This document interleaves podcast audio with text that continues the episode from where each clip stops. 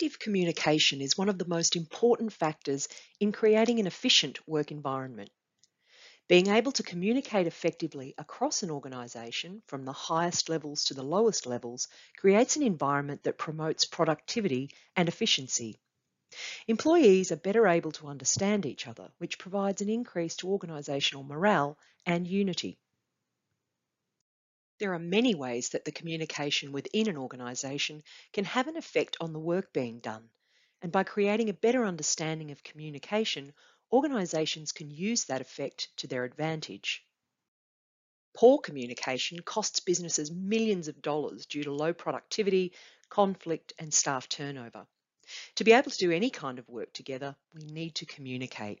We need to learn the skills to be understood and to understand what is being said to us.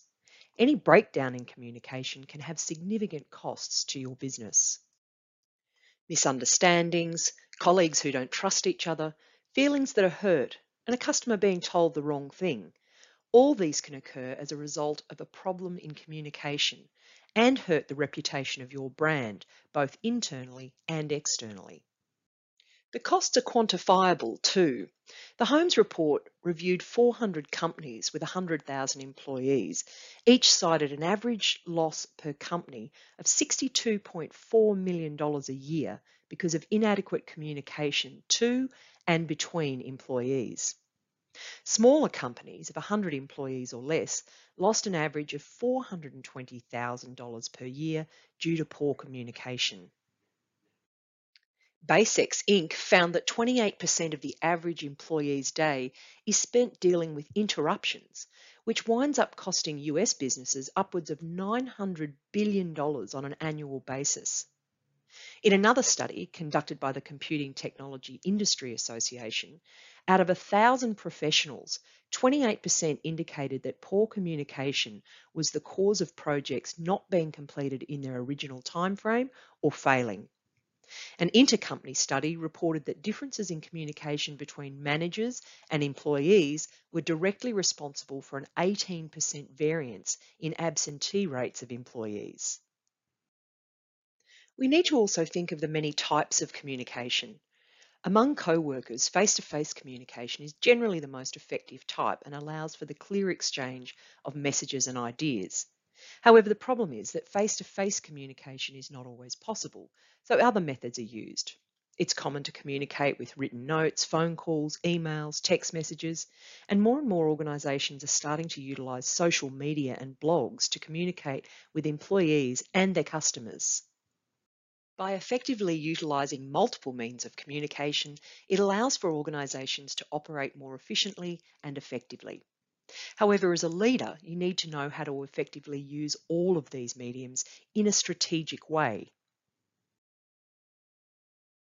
One thing that many people don't realise is that effective non-verbal communication is just as important as effective verbal communication. Body language is one of the best indicators of non-verbal communication and can show the real thoughts and attitudes of co-workers, despite what they might be saying. Non-verbal communication can affect the morale amongst co-workers. How often do you consider not just what you say, but how you say it, how you're standing, the expression on your face? What about your body language when you're listening? You need to also consider the opportunities you get to communicate. Think about the number and type of meetings that you attend each week. Are those meetings productive or are they repetitive and pointless? Think about what it's like to sit in a meeting that isn't focused or properly led or guided by a specific agenda. Take the time to gather feedback from your employees. How do they feel after a team discussion finishes? Ineffective meetings don't just cost the business money, they also increase stress levels and negatively impact team collaboration and motivation. Leaders have a vital role to play in communication. Take a long, hard look at your leadership team, including yourself in the mirror. How does your communication, or lack thereof, impact the rest of the business? Does it inspire and motivate staff? Or are your business leaders siloed? Is there an us versus them attitude and a lack of trust between operational departments of the business and the executive suite? And would you know about it if there was? There's a lot more to good communication than delivering quarterly speeches, boardroom updates, and delegation. Leaders can quickly find themselves guilty of poor communication if they don't listen to their teams. They need to be able to understand their employees' concerns and inspire them to forge ahead to achieve mutual goals. A business without direction and purpose is easily lost. And you need to be proactive about tackling poor communication in the organisation. One way to do this is to listen actively. Active listening isn't about waiting for your turn to speak. It's about really hearing and understanding what the other person is communicating even if they're not actually saying it in words. For customer facing roles as well as team leaders, this skill is invaluable. Consider the channel you're using to convey the message. It's not just what you say, it's how you say it and what medium you use to say it with. Whether it's a formal email, informal message, one to many presentation, one on one discussion, phone call, letter, video, or any other medium, Make sure you align what you're communicating and who you're communicating with to the vehicle through which it's received. And polish your presentation skills.